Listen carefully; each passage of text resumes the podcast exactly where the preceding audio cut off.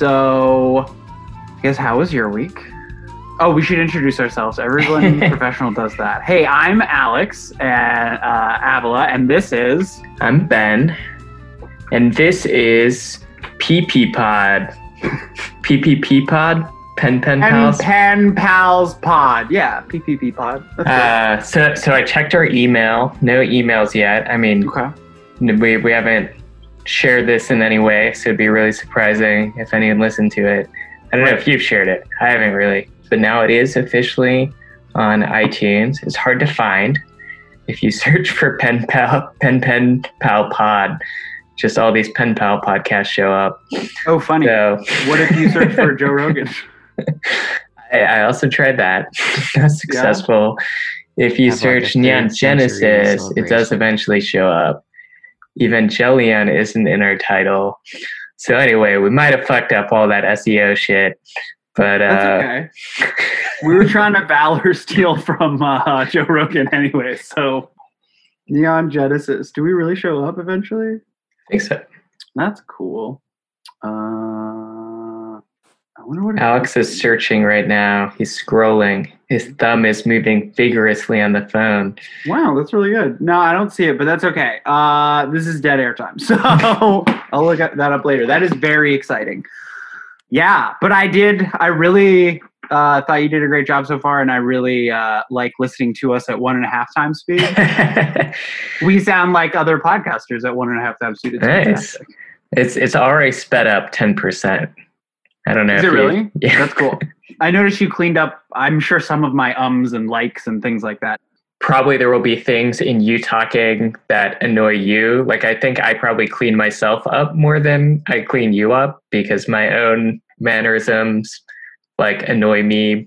It's hard. It's hard to listen to this actually. I kind of like hate myself Oh, why? because I'm like, oh, I like wasn't listening to Alex or he said a thing and then I'm like, ah, my response sounded so dismissive and I'm like I wasn't even like trying to be dismissive. I was just like distracted.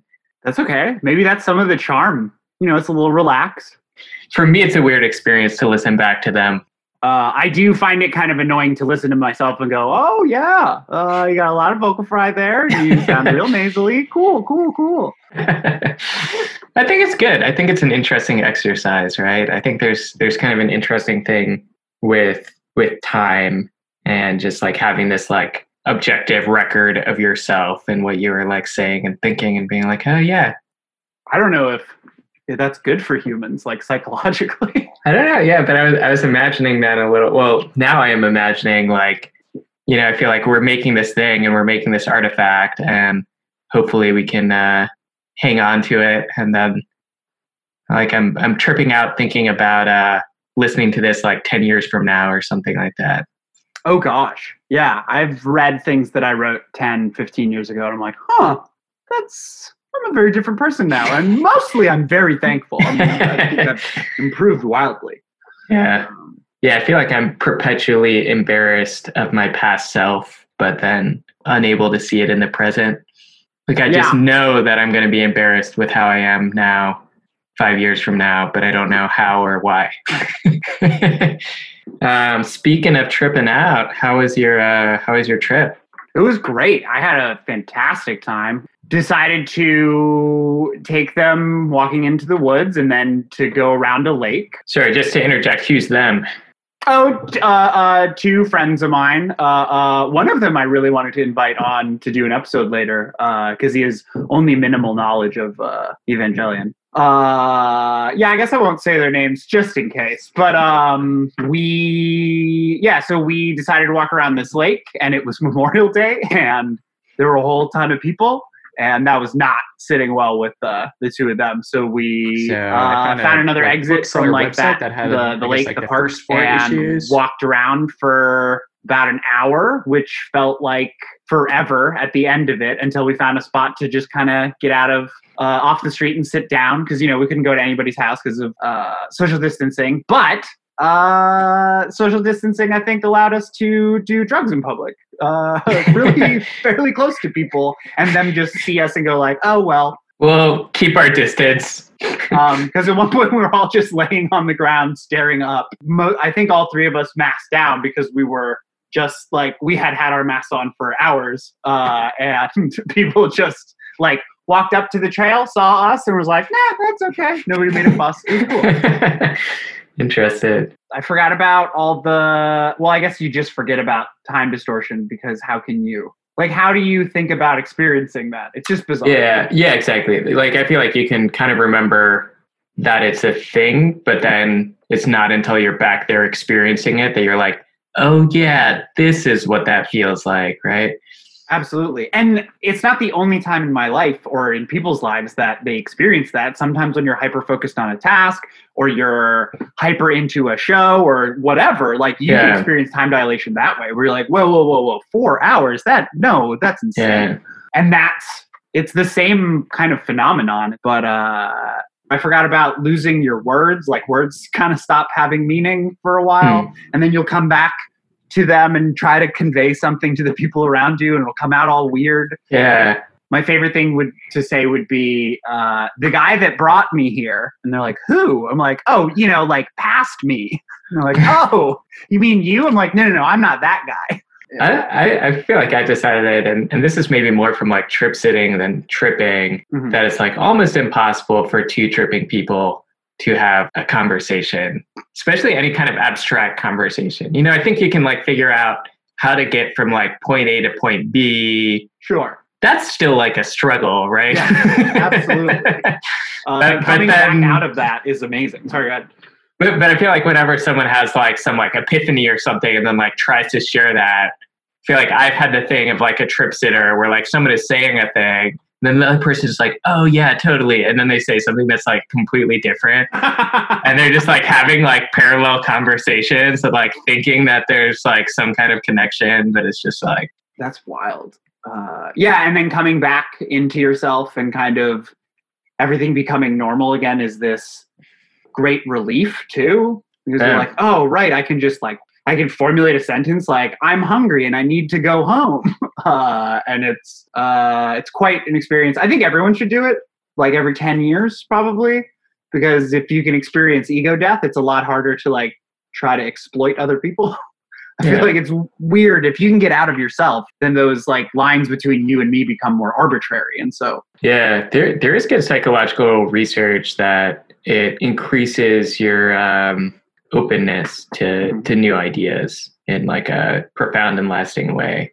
It's actually it's like one of the hmm, I guess it kind of makes sense because it is a very intense experience. But I think it's one of the few cases where like doing something a single time can kind of have a very lasting effect on your personality.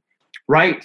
And if there was anything it opened me up, up to was reconsidering my stance on magic because I think I have a different definition of what magic is. There's the whole fantasy magic thing of like, oh, wizards throwing fireballs and like stuff that doesn't make sense or exist in the world. And you're like, okay. But there is, there are ancient and esoteric traditions of uh, uh, using symbols to explain or to like cloud information. Like that's a very real phenomenon. And there are a bunch of people that I respect, like Alan Moore and uh, what's his name? Grant Morrison. That's the one. Oh my gosh, you're amazing. Grant Morrison, beat my mind.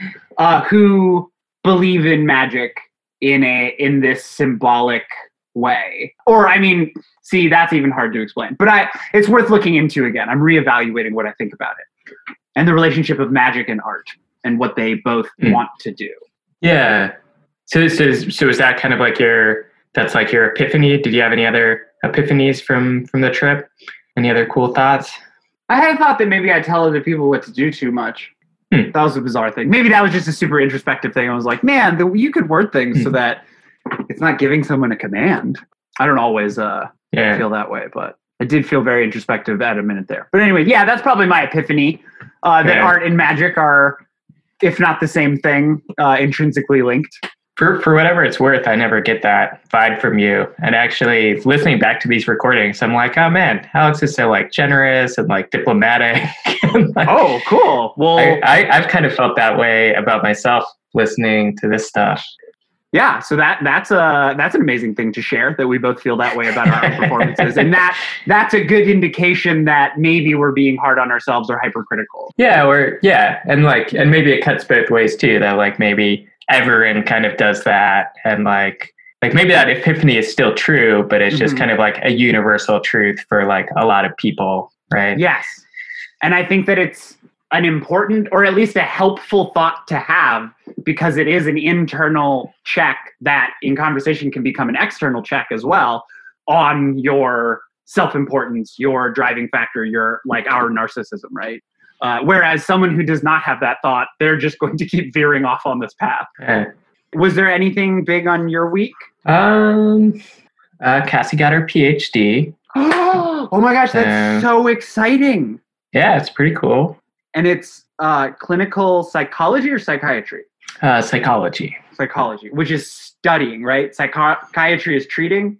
Uh, so clinical psychology is also treating. So psychiatry, that's a specialty of medicine. So those people are all MDs and they can like prescribe drugs. Clinical psychology is more like CBT talk therapy. It's kind of like treating people by just like sitting in a room and like talking to them and taking them through thought exercises and things like that. Awesome. Yeah. So if you do the last time, then I'll do the, this episode, and then you can sing the song. How's that? I love it.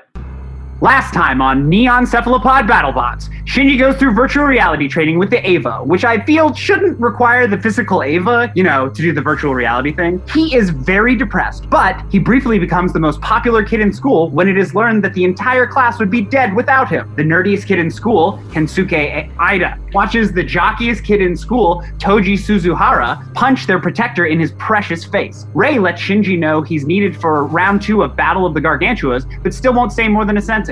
Toji and Kensuke are almost killed by the falling Eva 01, but with a progressive knife and a little primal scream therapy, Shinji manages to kill Shamshel. Shinji stops going to school, but Toji still won't call. Do you think it's weird that this jock dude is hanging out with this like otaku dude who just does like play fights all the time? Yeah, probably because it's a show. They want someone from either end of like uh, probably a social spectrum. hmm And I guess Shinji is just like the weird quiet kid. Right, he's like caught between the everyman position because we he's our lens and uh, being this incredibly depressed like post disaster child. Cool. they really have spoilers in these Netflix descriptions. Stressed out following his last battle, Shinji runs away from home and meets Kensuke. After NERV brings him back in, Misato offers him a choice. You gotta sing though.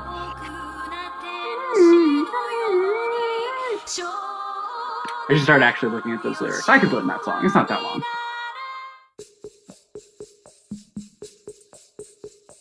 Alright, so their cliffhanger is that next episode we're gonna get Rei. Some more explanations, maybe more than a sentence. Yeah, we're gonna learn more about this mysterious blue haired girl. Right, blue hair at like 14. That's very strange. Okay, so I really like this episode. Uh, it is a little bizarrely paced. There are a lot of long shots. Uh, it, it kind of drags on. There isn't much dialogue or, or action. A lot of the sound is like diegetic, which is cool, but a lot of the sound is just like background uh, uh, voiceover for the film or voiceover for the the train. But I read up a little bit, and it turns out this episode almost didn't make it into the season. Uh, it was like considered, and then the idea was scrapped, and then later in the season they decided they, or uh, before they released it, but like when they're more complete with everything, they decided they needed to uh, explore Shinji a little bit more before they went on with what's going to happen in the next episode, like starting to explore Rei. And so I think that the episode ha- is awesome, even and it's kind of the victim of uh, late stage budget cutting. It has some beautiful shots, but it ha- it stays on them for very very long. So I wonder, yeah, I wonder what the kind of like the business decisions that went into including this or not were. I, I was thinking that this might be kind of like if you're going into this wanting to watch Gundam, right? The last three episodes have had giant robot fights. And then this episode is like none of that, right? Right. It's like long, long shots, basically in silence, just sound effects, just him like slowly walking, kind of like skulking through the world. yeah. So I can imagine them like being like, no, dude, we need to like move on with the plot. Something's got to happen. And then wanting to cut it out. but then maybe if they were kind of going over budget on the robot fights later on or something like that, that this would have been a cheaper episode to to make and like kind of stick in the beginning. Yeah, absolutely. But I think it accomplishes what its goal is very well. I mean, yeah, if I was watching this and I was 14 and this, I saw those first three episodes and then I saw this episode, I would probably be upset at. But having the perspective I do now, I love it because it. The point of it is to give us time to look at Shinji, and that's exactly what it does. It just lets us see him in these different scenarios. A lot of it very lonely, but he reacts to things. Right? It's not like he goes in uh, to a movie and then nothing happens he like sees other people there and he reacts to them and we get to it's a very private thing like no one else is seeing him no one else is watching him he's not you know but we get to. Yeah so, so i guess this episode we start off with uh, kind of misato's perspective. Shinji's been skipping school um, so, so shinji's been skipping school and then it now he's just kind of completely disappeared so he's not even coming home at night Toji and Kensuke come to visit, check up on him, um, and Misato kind of plays it off. And uh, then we see Shinji just kind of riding around the tr- on the train, listening to the same music over and over again, and just staying on the train all day until it ends. Oh, which uh, one thing Misato has a NERV brand alarm clock, which is I imagine everything in her apartment is NERV branded. And the subway he or not subway, it's a train. I think it's an L train, right? Is a loop, which I've never mm-hmm. heard of before, but that's super cool. It's like a beltway around the city, but it's just a train. So you can ride it indefinitely. You don't go to the end of the line. Yeah, so, so Tokyo has a, a big loop in it, the Yamanote Sen. And it's kind of like, it's like the biggest main one that has kind of the most trains yeah so it'll loop around and then you can connect to other ones like especially the lines in and out of the city i think kind of connect to that main loop but i hadn't thought about it yeah it is kind of like i guess it's like the equivalent of a beltway kind of that that's a yeah, it's a. I think it's a better idea than a beltway. I think we have too many. I think we're too invested in roads and cars in America. I mean, I guess it is more of a sprawling thing. Japan is a smaller uh, overall landmass, but I think that those train ideas, especially for cities, super cool. Uh, Shinji, okay, so he finishes riding the train all day and then he goes to a movie, and the movie is about the second impact. Mm-hmm. I think it's a pretty smart way to uh, uh, to do the exposition. I thought it was very cool to hear that while watching Shinji react to the um, couple that's making out. Yeah, and and it's kind of it's unclear what his reaction is. Is he like supposed to be like jealous of them or like grossed out like he's like a kid and kind of seeing like the filth of the world or something like that? Oh i, I think he's uh, uh, jealous uh, but he does i didn't think about that. He does walk past there's voiceover as he's going to the theater and you hear what presumably either a strip club or uh, uh, uh, people talking about prostitution and he keeps his headphones in and walks straight past. He does not acknowledge that. So maybe he is thinking about the poor disenfranchised people and the things that go on at night. Mm. I guess that's like a kind of semi-legal thing in Japan and in Tokyo and uh, sex work. Yeah. Oh, good. Pro sex work here. Uh, uh, decrim everywhere. Sorry, go ahead. Yeah. So, so I guess Japan's stance is full penetration is illegal. Everything else is legal, but then kind of like you know things are happening in privacy so there's kind of no way to actually enforce that right i guess you could do like a police sting or something like that but i think it's essentially right. not enforced you know it's not even just like red light districts it's like outside of like some main train stations you'll see these women kind of dressed like business women or something like just wearing like a nice dress standing alone mm-hmm. and then if you're like a dude and you're walking by then they'll like come up and be like and like try to like hustle you into like someplace hmm.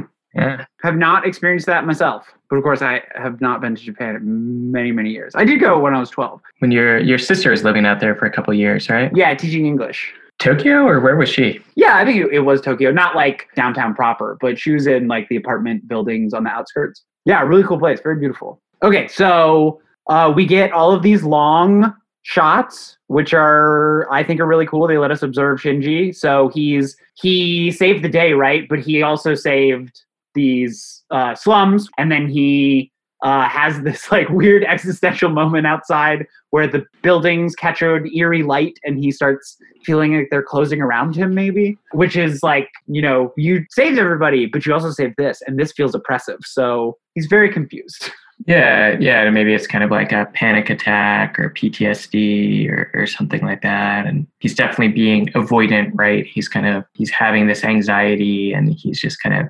detaching and, and running away from it. It's kind of interesting too. I guess like, you know, that the kids in his class know because he told them, like no one else in the city knows, right? no he still has anonymity yeah So, so with superheroes, that's often the case, right? So they have this kind of like alter ego, Hmm. and like superheroes, usually it gives them there's like a reason they need to stay anonymous. Here, there isn't really that reason necessarily. Yeah, I guess that's true. I don't know. I, I you wouldn't want someone trying to kidnap him because he's valuable and extort NERV, or at least NERV wouldn't want that. That's true. But I I, mean, I hadn't thought about the the alter ego superhero angle of it. That's very cool because oftentimes superheroes wear a mask, which some people think like the hero side is your true self. But while Shinji is in the Eva, it's not only that he feels differently. Obviously, he feels differently. It's a very bizarre experience uh, to pilot these giant robots, but he has access to his emotions and how he feels in a way that he does not have outside of the Eva. Like he does that primal scream thing when he attacks Shamshel and uh, in the end of the last episode in a way that you would never see him scream outside of the Eva. Yeah, that's interesting.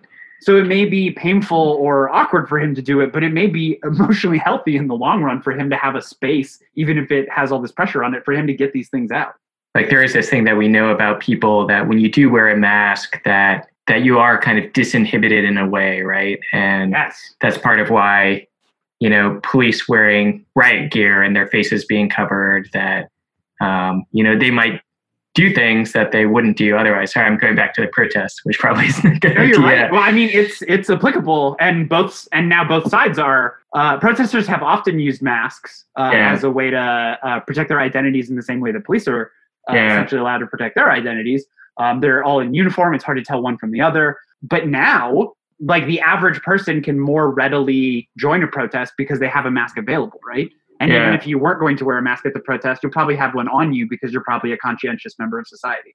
yeah and i guess the good side of that which you're pointing out with shinji maybe is that that can allow you to do things that you wouldn't otherwise be able to do Hmm. maybe it doesn't completely apply to him because i guess people people are still watching him and observing him the whole time he's doing that Well, that that's true, but we you can also because the mask is not just a, a a physical thing, right? It it psychologically empowers you. People can still be looking at you, but Yeah. they I guess maybe they can see him. I don't know if they have a video feed of him inside the Eva. They all seem to be working off of uh, uh, like neural information. Hmm. So maybe he has a bizarre privacy in there. Uh, oh, they can definitely hear him because he's hooked up that way.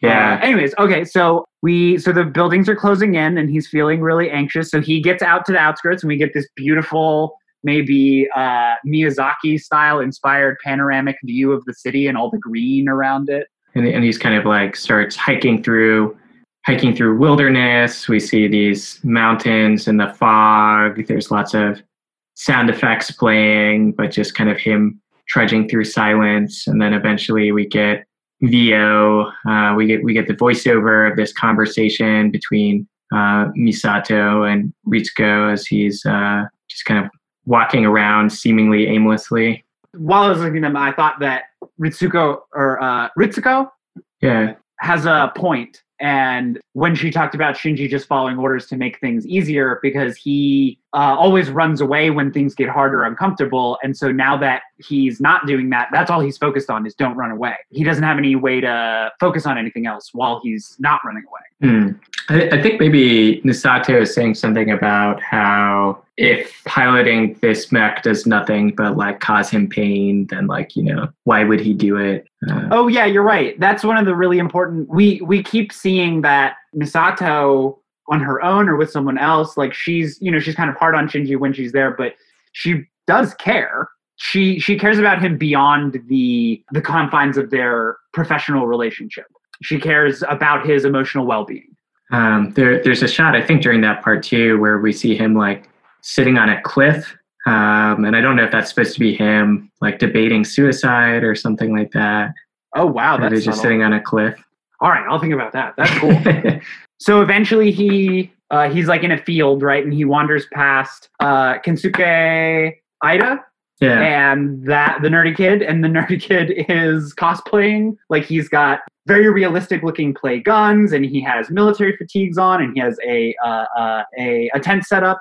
And actually, at the beginning of it, before they run into each other, he's like role playing through two sides of a battle, or maybe two two people in a battle. Someone who's dying on the ground, and someone else telling them like, "It's gonna be okay. We're gonna get you out of here." Yeah, and I, and I think it is like like he's the same age as Shinji, right?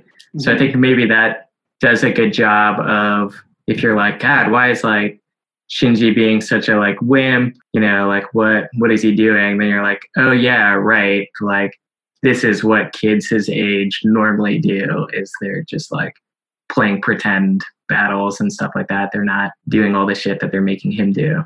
Yeah, they're allowed time for fantasy and playing, and where he would be training in the Eva, uh, which Kensuke, he like he thinks was super cool, but obviously he's not the one doing it. Yeah, and I guess so. So it's reading that this wasn't a kid's time slot. Like it was like a place in TV where normally there would be like a Gundam show or something like that. Oh, well, yeah, And you know, obviously that's not what they're trying to make, but it, but it's it's interesting to like. I wonder what they thought their target audience was. Like, were they making this weird thing kind of for it to be watched by like fourteen year olds or? So maybe a lot of the controversy when it came out comes from it not fitting the mold it's supposed to fit, or people not looking at it on its own terms, instead having all these preconceived notions from other mecha anime or what's for boys or what's for an age group. Hmm.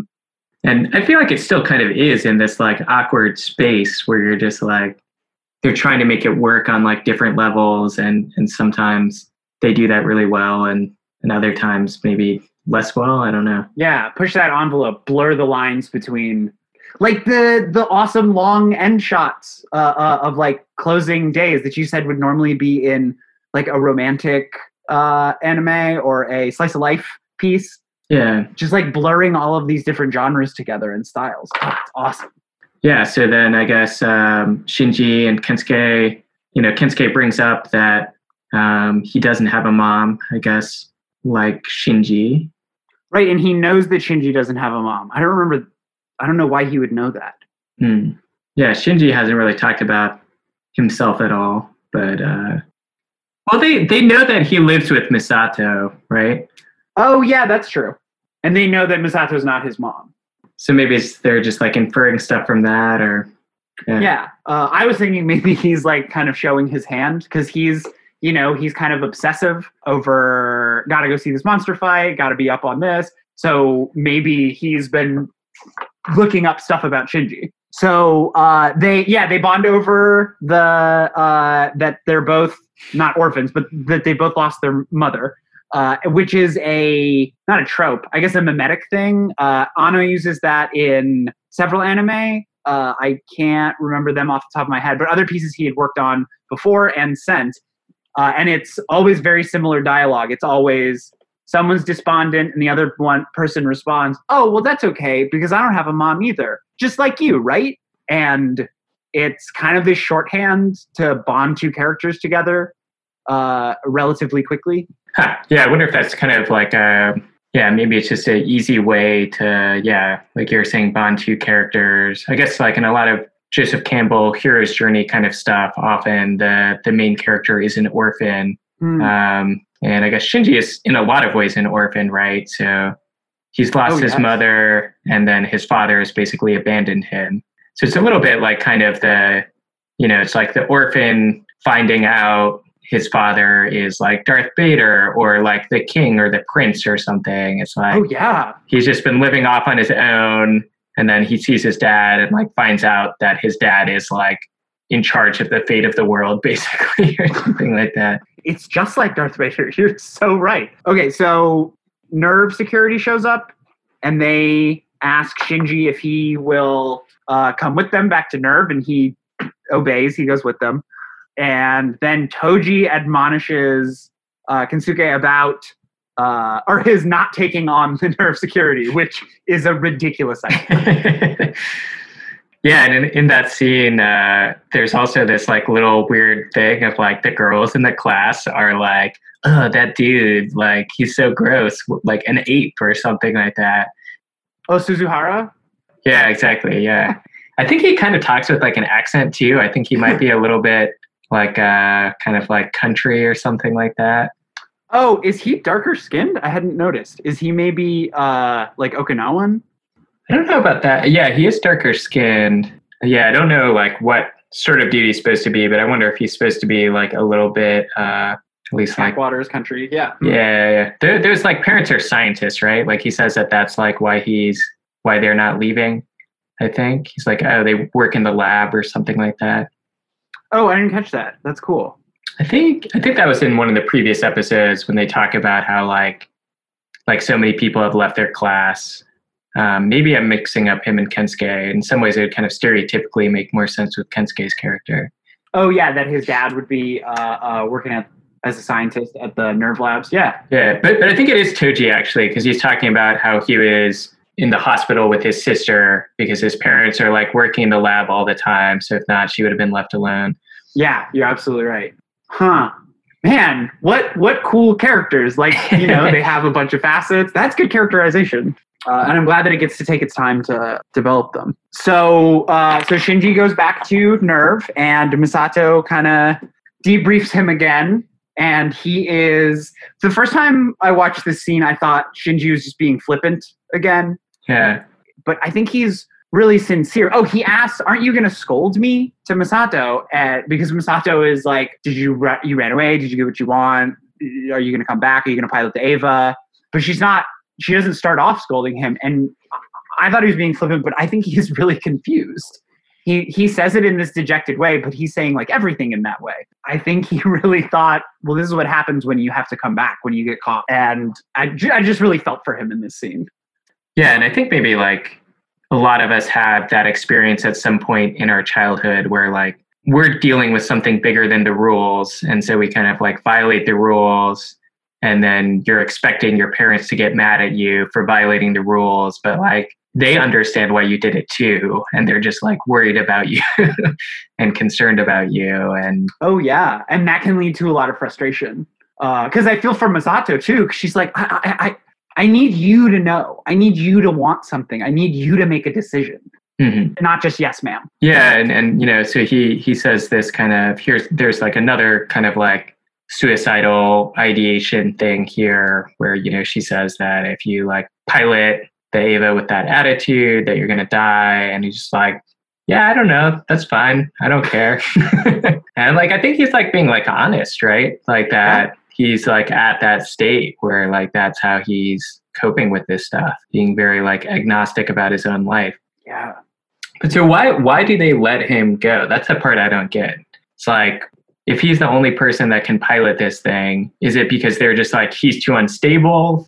If we can't count on him to do this, it makes more sense to put like Rei back in this unit, Yes. kind of like forcing him to do something that he doesn't want to do. That that's just like not going to be an effective way to like fight the angels. Is that the logic? Do you think?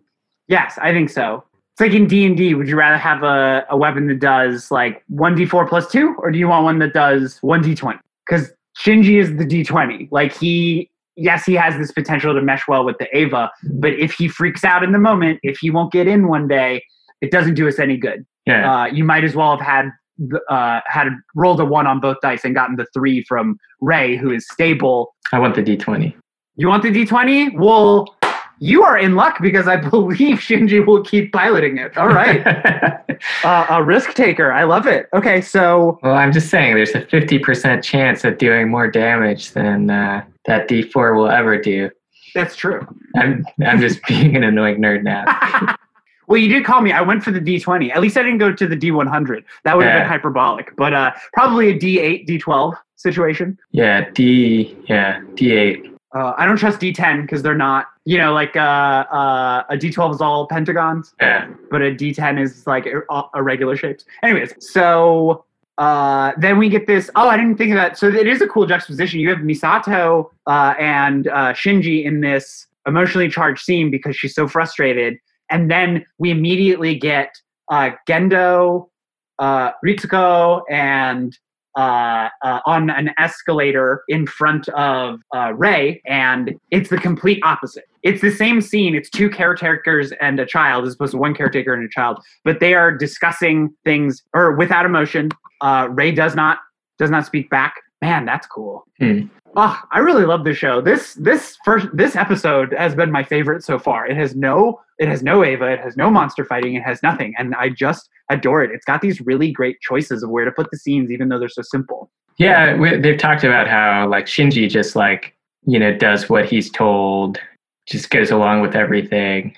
But then like Rei, it seems like she doesn't even say things really, right? She's just like super, super passive. Yeah, maybe Shinji only does what he's told. In in context, we see that other children do what they're told even more. Yeah, They don't even question. They're not even flippant about it, right? yeah, So Shinji is discharged from NERV. Uh, there's a shot of his ID getting stamped, like no longer active or no longer admitted on premises. And then immediately he's like, "Oh, I have to say goodbye to Misato." And the the bodyguards or whoever's there is like, "Nope, you don't work here anymore. We just stamped the thing." yeah. And and I wonder if that like that goodbye is a little bit of you know like maybe he's feeling like regret already or something like that. You know what I mean? Absolutely. Yeah, I think I think it's more of him being he's uh, he's a little inscrutable uh, because he's this 14 year old confused kid, but he's this 14 year old confused kid. Yeah, he's he feels regret immediately. Yeah, he he doesn't understand why he's not being scolded. Like he doesn't get it. He's very confused. It's great.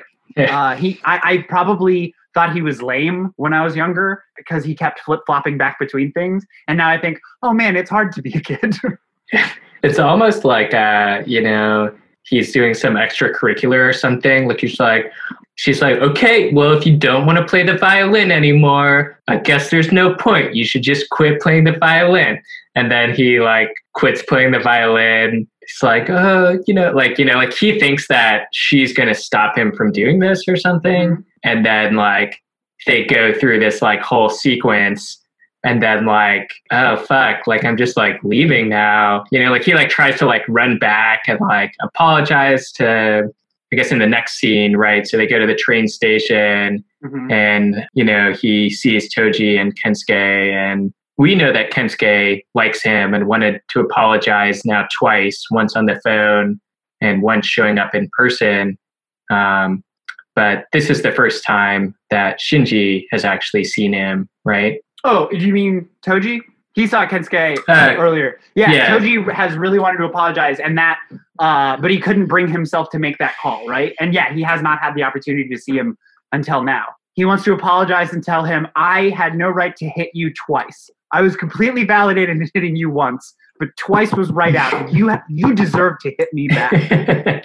which sounds kind of dumb and childish and you know hyper masculine or whatever but it breaks something open in shinji. He agrees to do it. He punches toji and like he opens up. He feels kind of better or or he understands himself a little bit more after that. And i think that's what drives him to try to go back. He tries to run back to tell them no i'm not like you don't have to be sorry i should be sorry i'm a coward i almost killed you i feel terrible uh, but he just couldn't open that up until these guys came to bond with him. To well, not to bond with him, just to see him off, not to try to convince him to come back. Yeah. So do you do you think that's the the kind of the thing that pushed him? If that hadn't happened, would he just have gotten on that train and left? Do you think? Yes, absolutely. Like the episode is kind of dry and elongated or slow, but it it has plot in it. And maybe it's back and forth plot, but the plot mirrors the the character's internal struggle. Yeah. yeah, like them showing up exactly when they did is perfect to see him off. And then it, you know, it kind of just keeps with that theme. It snowballs. Uh, he goes to get on the train, but the train passes him by. But Misato pulls up in her car, Yeah. speeds and like parks illegally on the side of the road because she had second thoughts too. She was like, you know, I really should, I should say goodbye at least.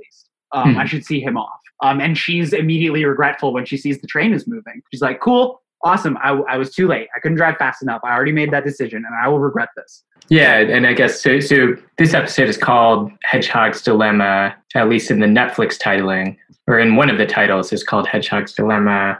Uh, yeah, in the original title, or the original at least uh, uh, translated title, it's Hedgehog's Dilemma. The Netflix title is uh, Rain After Running Away, which is kind of literal. and, and and so last episode we they explained what the hedgehog's dilemma was in the context of you know Shinji and maybe his how he doesn't really have any other friends. Hmm. And then this episode, you know, so maybe this episode is Hedgehog's dilemma, but it's really more talking about Misato and Shinji. They're kind of bumping heads now and she's trying to figure out how to be close to him and understand him. And in fact, the, the thing that makes her rush to the station, right, is like she's like, Oh, I finally get it. Like the reason he's doing this is because he like doesn't understand his own emotions. Not that he's being like a smart ass or that he's just like you know, I don't know what she thought was going on before then necessarily, but maybe she realizes like it's not that he has bad intentions.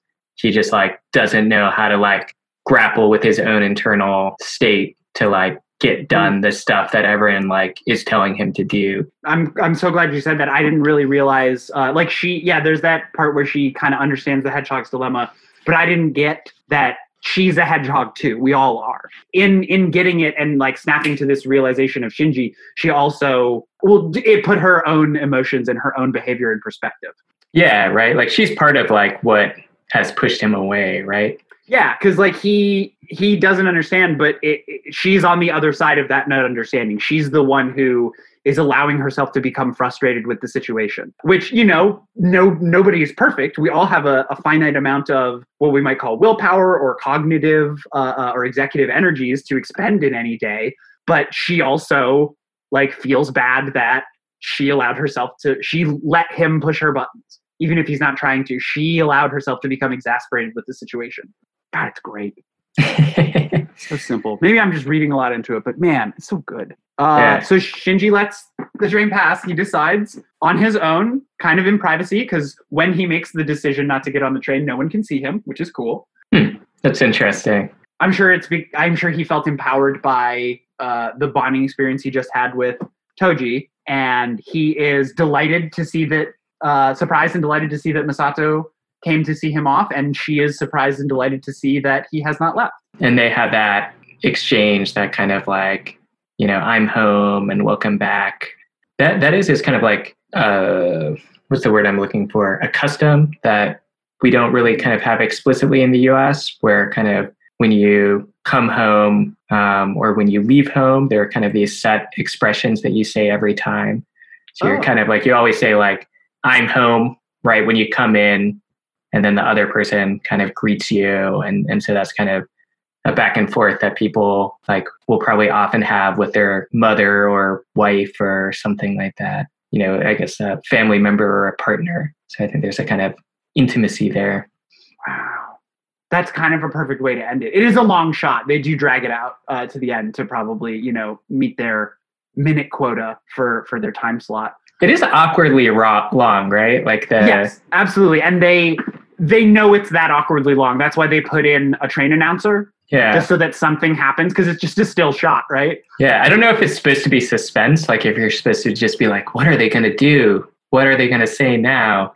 Which, like, I feel like I didn't quite feel. I was just like, wait, what's going on? yeah, you're right. That's probably the, the most egregious example in the episode of having to pad the runtime. Yeah. Which I think probably came from the same the the thing we talked about earlier, the um that it wasn't this episode was not going to be included and it got uh, remade or something uh, later down the line and inserted. Hmm. Is that from EvaGeeks or were you reading about that kind of stuff?